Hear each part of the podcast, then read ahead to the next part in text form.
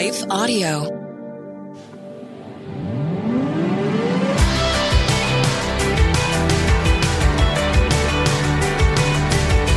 You're listening to Therapy and Theology, and I'm your host, Carly Marcoullier.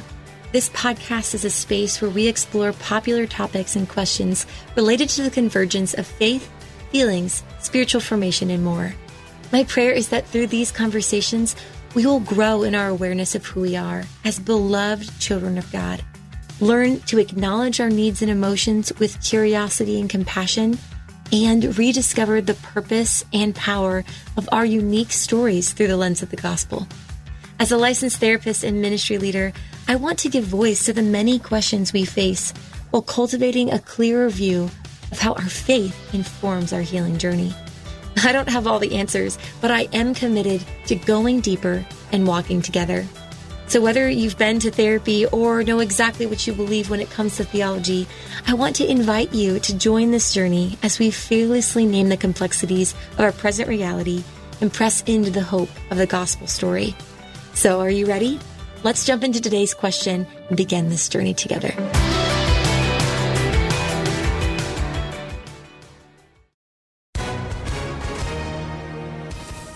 Everyone. If you've been injured in an accident that was not your fault, listen up. We have legal professionals standing by to answer your questions for free. Call now and find out if you have a case and how much it's potentially worth. Call 800 497 4410. I'm here with spokesman John Wolf. So, John, tell everyone listening who should call right now.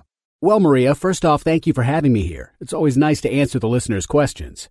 Now, as far as who should call in, Anyone who's been injured in an accident and think you deserve compensation, give us a call right now. 800 497 4410. You'll find out if you have a case and how much it's potentially worth. Thanks, John. You heard it, folks. Take advantage of this opportunity and call now. 800 497 4410. Advertisement sponsored by Legal Help Center may not be available in all states.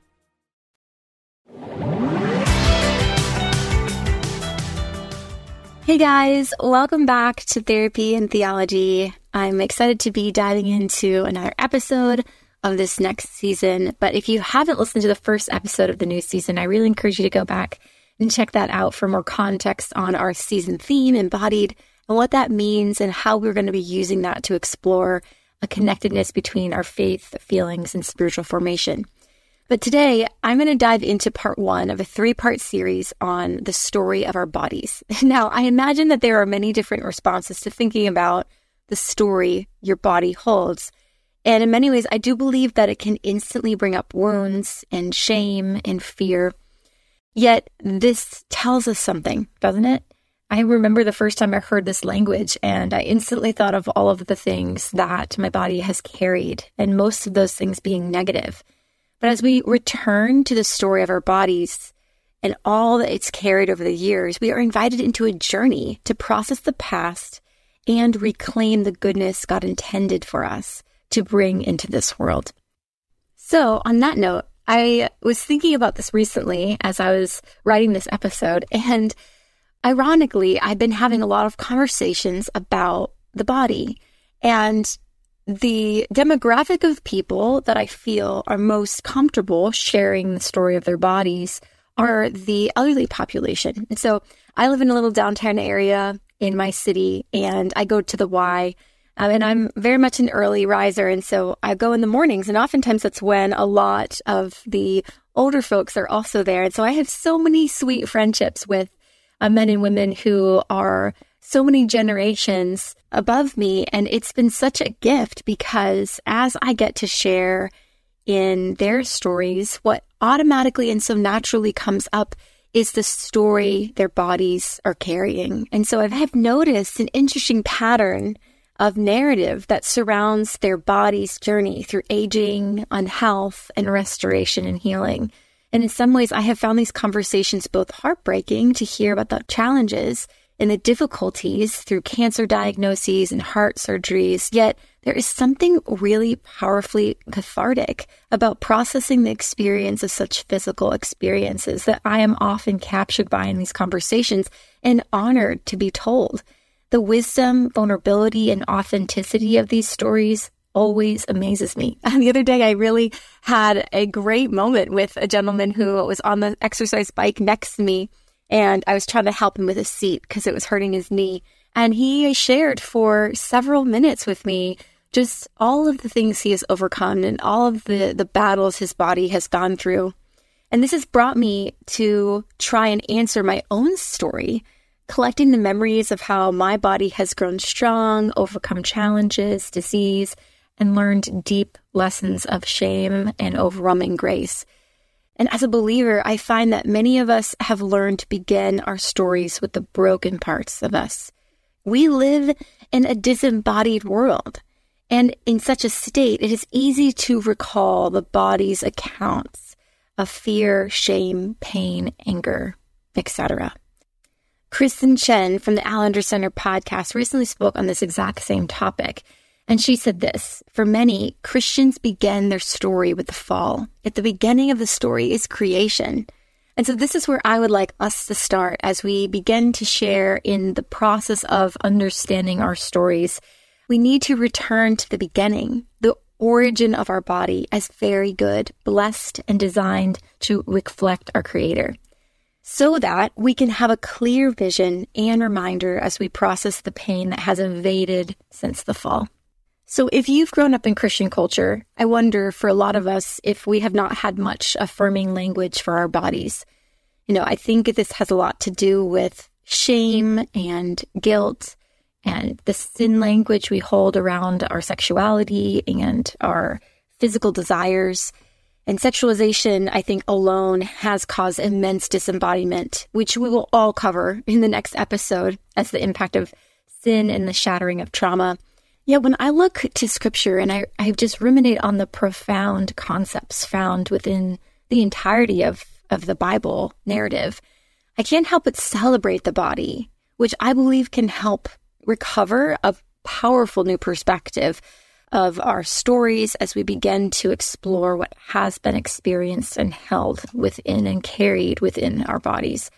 So today I want to anchor our time in three important truths which have helped me develop a grounded sense of embodiment from a biblical perspective. Uh, beginning here has helped me withstand stories of shame and anger and exile and loss and fear my body has had to encounter along the way. And I hope that it can do the same for you. So let's talk about these three concepts. First, I want to talk about being made in the image of God, or the theology of the Imago Dei, which is Latin for image of God. And this is found in Genesis 1 27 and 28, where it says, Then God said, Let us make man in our image, after our likeness. So God created man in his own image. In the image of God, he created him, male and female. He created them, and God blessed them.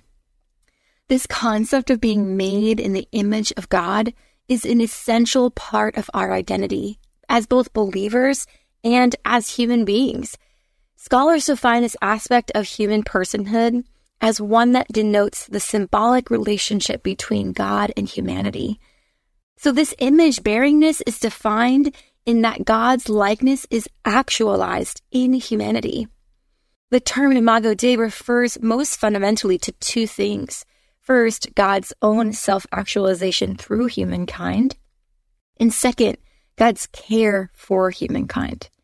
Thus, we, and our bodies mirror God's divinity. That is so profound to think about. And in addition to this, I think it also gives us a foundation for value and worth of humanity and of our lives in general, based not on anything we do outside of that, but just by being an image and reflection of God Himself. Authors of The Reciprocating Self, one of my favorite texts if you want to explore the development of self, they talk about the theology of the Imago Dei by pointing to three fundamental values. So let's talk about them really quickly. One, uniqueness. So here are our values for our identity. Uniqueness. Our humanity mirrors God's uniqueness in the Trinity. This is such a powerful exploration of our state of being and our personalities and how we differentiate from one another, just as God the Son, and the Spirit differentiate from each other. Our bodies hold this uniqueness externally, yes, but even more so internally as an expression of thought, personality, and feeling. But this uniqueness does not challenge or take away from our relational aspect of mirroring God's image. Think about it. Our uniqueness cannot be valid or valued without being in relationship with another, namely God or others, right? We see this, how we are seen as unique or experience our uniqueness. And I would then say are called to value our uniqueness and the uniqueness of others by being in relationship with one another. We see this beautifully in chapter one of the Gospel of John, where it talks about this relationship with God and the Spirit and the Father working in relationship with one another while maintaining distinction from one another. The reciprocating self authors put it this way it is in relationship with God and others we come to value our uniqueness. In a sense, another provides an orientation for the self to be made known. So, in addition to both our uniqueness and our relationality that we are to mirror as God's image bearers, finally, we see the value of reciprocity. This is just the meaning of moving towards one another in mutual giving for the mutual benefit. We see this so much in the relationship between God and Jesus, his son. I love John chapter 17. If you have a moment to go back and read that beautiful prayer of Jesus and how he's talking about the unity he has with the Father and how he just desires for his disciples and the children of God to also understand and have unity with God just as he has unity with God. And it says this in verses 1 through 4 Father, the hour has come. Glorify your Son, that your Son may glorify you, since you have given him authority over all things to give eternal life to all whom you have given him. This is eternal life, that they know you, the only true God, Jesus Christ, whom you have sent. I glorify you on earth and have accomplished the work that you gave to me. And now, Father, glorify me. There's the mutuality in your own presence with the glory that I have had with you before the existence of the world. This unity and uniqueness in reciprocity is at the heart of the triune God. This is what the reciprocal self talks about the our bodies bear the stamp of sacredness as we in our humanity bear witness to God's image. So therefore our abilities, our intellect, our character, our human bodies, their shape and their size all reflect and represent our creator.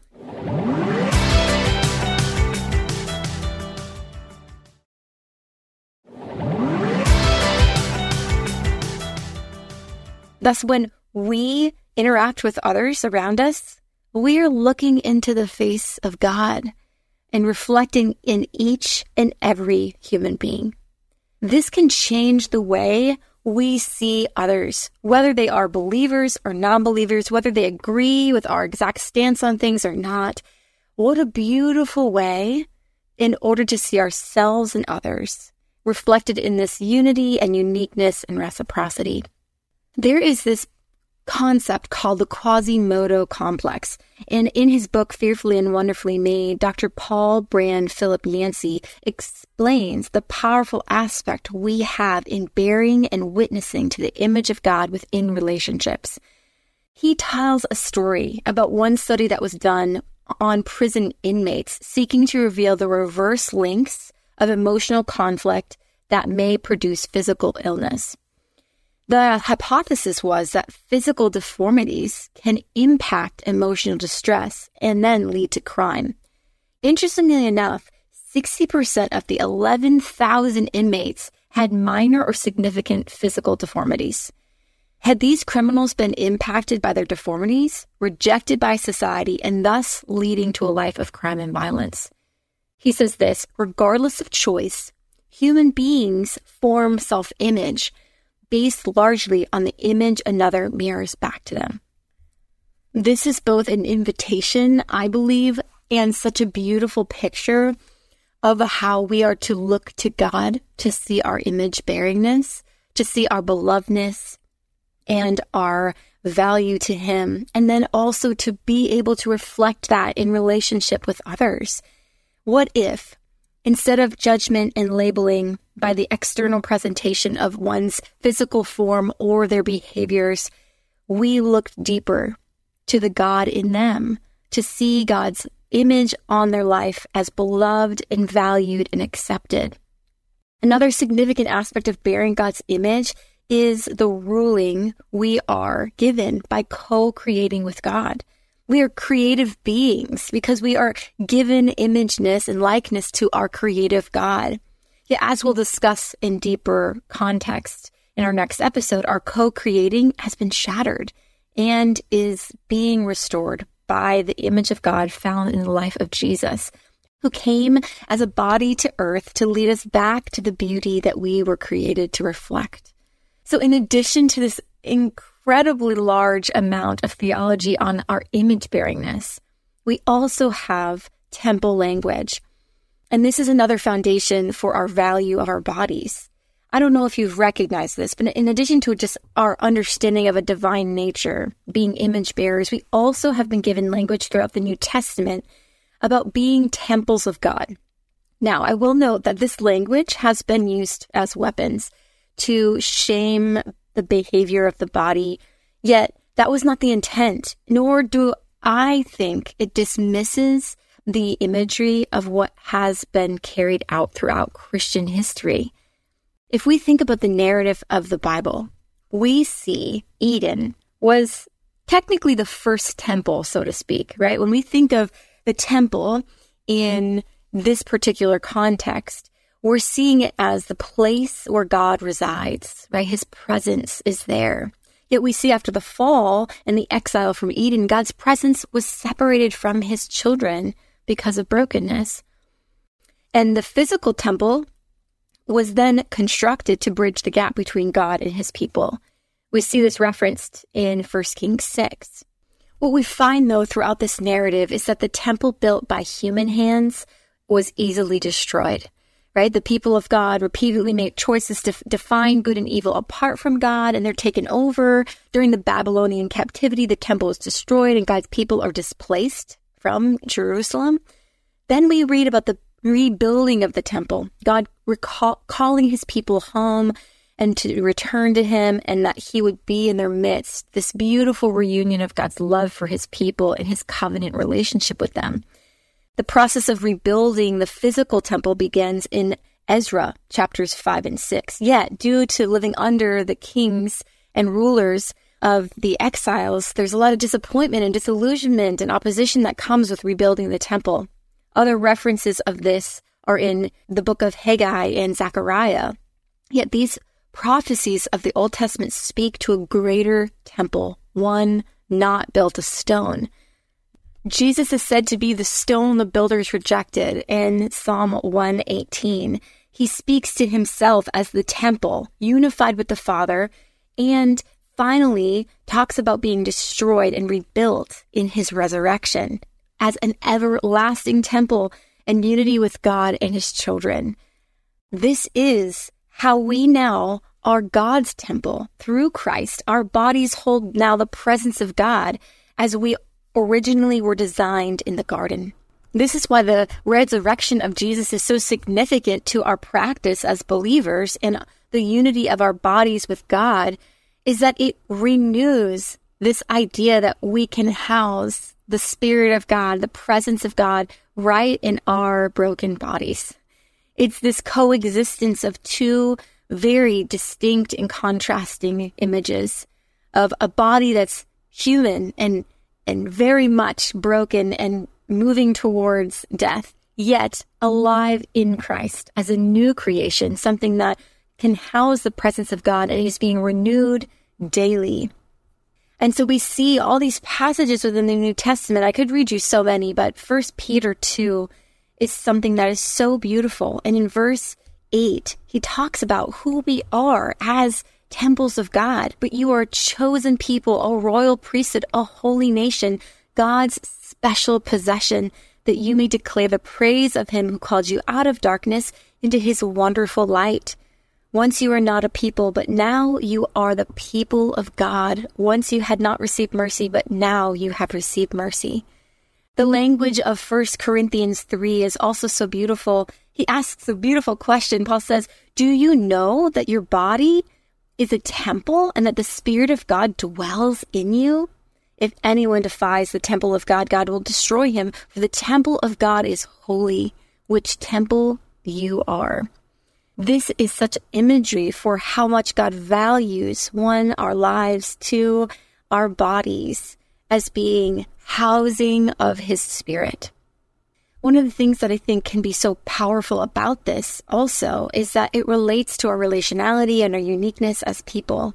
We read in Ephesians 2 about how this unity of Jesus, this resurrection of Jesus that allows us all to partake in God's divine nature divides the wall of hostility, right? And that, that the cross allows us to bridge the gap between all of the different barriers that come up against us. And so in verse 19, it says this, consequently, you are no longer foreigners or strangers, but fellow citizens with God's people also members of his household, built on the foundation of apostles and prophets, with Jesus Christ himself as the cornerstone.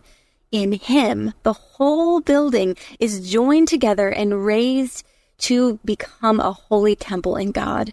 And in him, you are to be built together to become a dwelling in which God lives by his Spirit. This is powerful language to hold on to as we see our bodies earthly, bruised and broken, we also are reminded that our bodies are being renewed daily and are to house the presence of God. And this leads to our final element of embodied theology. What does it mean to ind- have the indwelling of God's Spirit in us? This is a lot of theology here, but what I think can be really powerful about just dipping our toes in is the message that Jesus leaves his disciples is one of empowerment for us today too. It is the Spirit of God in us. And this spiritual power is one of God's many gifts and inheritance of being a child of God. And it allows us to attune to the movements within us. This is where we have to go back to the body and recognize that if the Spirit of God is truly in me, if the Spirit of God is truly in you, then maybe we don't have to point fingers and become frustrated and angry. But what if we created space for attunement to be able to trust that the Holy Spirit is going to do work in each of us and to be able to cultivate that decisiveness and that decision within our relationships? We may be familiar with passages like the fruit of the Spirit or the gifts of the Spirit, yet these movements of the Spirit are not just mere words or action items or doings that we have to live up to. But what if instead of thinking of the actions of the Spirit as something that we have to live up to, we saw it as invitations of the Spirit to reveal to us. I was talking recently about this very thing with one of my clients, and she asked a powerful question about trauma and the experience of distress and then fruit of the Spirit and being really discouraged that the fruit of the Spirit was not in her um, because of the way she was responding. And I, I sat with that for a while and we both talked about the importance of how, what if in these moments where we're having difficulty, where we are experiencing maybe an unkind thought or feeling, or we are jealous or insecure or developing anger or bitterness, these are moments, right? When we're aware of those things that we invite the spirit in to be that kindness first to us, to our own woundedness, and then to those around us, right? It's, it's an invitation to allow the spirit to do work in us. And this is not just a simple thing, but I think it's a thing that takes time. This healing process, this restoring to the newness of what we were created for is something that happens over time and is a slow process, but a beautiful one. And so as we just hold space for this idea of the spirit led life, there are so many passages that I would encourage you to look at and just think about what is the Spirit doing in me and how do I connect with the Spirit? I think of 1 John 4 and how it says, No one has ever seen God, but if you love one another, God lives in us and his love is made complete in us. And we know that we live in him and he is in us because he has given us his Spirit. And this is what we can hold on to, right? We also see in 1 Corinthians 6 where it says that we are temples of the Holy Spirit within us. And this is something that can be comforting to us, not so much convicting or shaming, but as a source of empowerment, of help, of support, right? We read throughout scripture that the Spirit is a guide, a comforter, an advocate with the Father on this journey of life. And so, with these three foundational aspects of the theology of our bodies from a Christian perspective, I pray we can take time to reflect on how these truths can ground us as we continue to explore the shattering stories of our body in the next episode. So, here are some quick questions that maybe you could take to reflect on this week as we hold space for the beauty that God has created us in as his image bearers, unique and in unity, in relationship and reciprocity with God and others, as both temples that house God's presence that we are never to be disconnected from again, and then also to have the empowerment of the Holy Spirit in us. These are beautiful things. And but it might feel a little uncomfortable. Maybe these aren't the ways that you viewed your body before. And so here are some questions that you can take into the rest of this week. One, what makes you unique from those around you? What if we just took some time to think about, like, what are my unique qualities? How do I see and value my uniqueness within my relationship with others in my life? What are the ways I seek to be unified and in relationship with others? Who are, who are my relationships, right? What are the ways in which I can become more reciprocal in my relationships, right? giving mutually to one another. Maybe it's going to a friend and, and saying, Hey, I want to, I want to have a deeper relationship with you. What does that look like? How can we meet each other in that space? And then how does temple language serve as an affirmation for you? What does it look like to know that God is present with you? and that his presence goes with you wherever you go. Oftentimes, our image of God and God's presence and God's nearness can be based on our doings or based on our goodness or badness. And so, in this space, we're just saying, what if God's presence is with you no matter what? And it's holding space for that loving and kindness and that movement of compassion and comfort. And in addition to that, looking into the indwelling of the Spirit God's spirit in you. What does that feel like? How do we even maybe process that? What have we maybe seen the spirit to be in our lives? And maybe what could it look like to see the spirit as more of a guide, as an invitation to say, Come, Holy Spirit, reveal to me, be close to me, show me, right? How might you today, this week, attune to the spirit and allow it to be a resource and more awareness for your body? So I pray that this week we will go holding this groundedness of our goodness in God's image bearingness, his uniqueness, holding his presence and mirroring to the world the love and kindness he created us for. Thanks so much for tuning in to this episode of Therapy and Theology. If you have a question or topic you would like discussed on a future episode, please feel free to email me or drop it in the comments. Also, don't forget to subscribe to have each week's episode instantly downloaded to your podcasts and see the show notes for resources mentioned in this episode. To access more content and join my monthly email list for the latest updates and info, visit my website at carlymarcoullier.com. Looking for ways to stay positive? Brighten your day with the free story behind podcast. Hear weekly short stories that showcase true joy, love, and hope. Listen now at lifeaudio.com or by searching for Story Behind wherever you get your podcasts.